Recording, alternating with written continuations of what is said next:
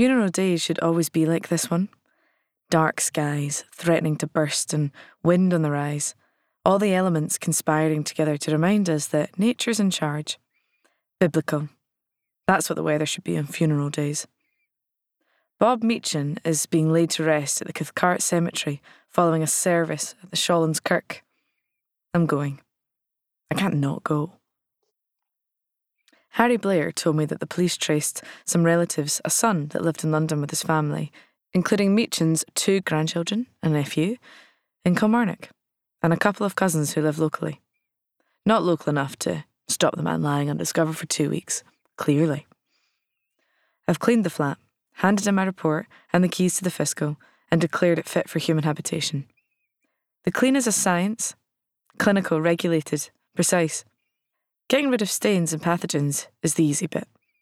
Cleansing a home of memories, emotions, and all the ghosts of guilt is much harder. Thankfully, that's not my job because I'm hopeless at it.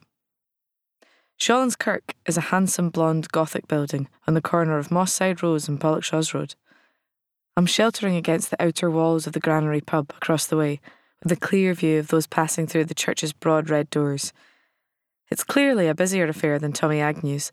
A few family groups are inside already, and I've seen people of various ages make their way in.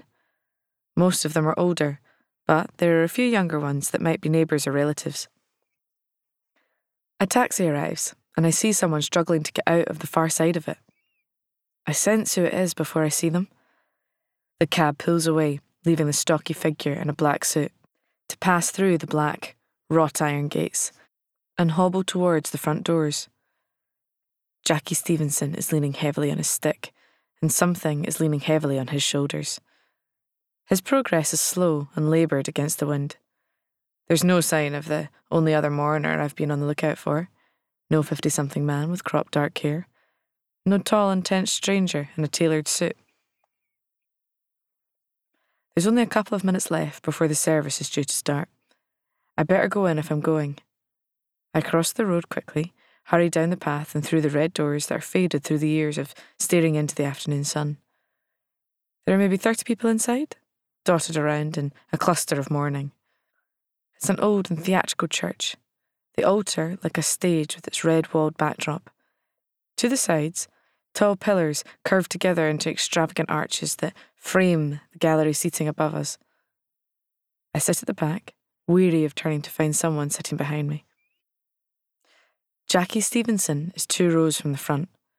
I see a couple of people come up and talk to him, commiserations offered, our acquaintance is renewed. His back is broad, his hair grey and sparse. He's staring forward, where Meechan's oak coffin sits on a wooden stand. There's a shuffle of feet, and more people appear in the aisle, heading for the front row. There's a tall man, a woman on his arm, two sullen teenagers behind them. They're followed by a woman in her seventies and another couple, heads bowed, who might be around 50.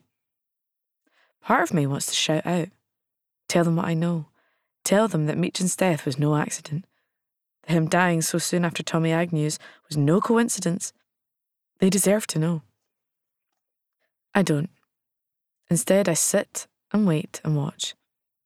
I let them have their ceremony undisturbed, let their moment of duty and contemplation pass without being invaded by a harsh reality. There are two main reasons that I say nothing. First, that the idea of making a public announcement in front of strangers is terrifying. Second, that I don't want to interrupt the one moment of communal guilt that they're likely to allow themselves. I'm hoping that they're enjoying some remorse right now, that they have the good grace to admit to themselves that they should have looked in on him, that they should have at least phoned or emailed or even just wondered why they hadn't heard from him. I want them to be suffering from that right now and have no intention of letting them off the hook by telling them that the truth is even worse than they're imagining. The minister comes in, a grey man with a serious face. I think he practices this look in front of the mirror. Maybe he has a different face for weddings and christenings. He delivers his sermon, a much more personal effort than Father Mackenzie's was for Agnew. The son has clearly written a lot of this, or at least given the information. I learn a lot of things I didn't know. The only child of Robert and Jean Meechan was born in Dennistoun in 1946 and brought up in Partick. He worked as a welder in the shipyards, doing his time in the Fairfield Yard in Govan.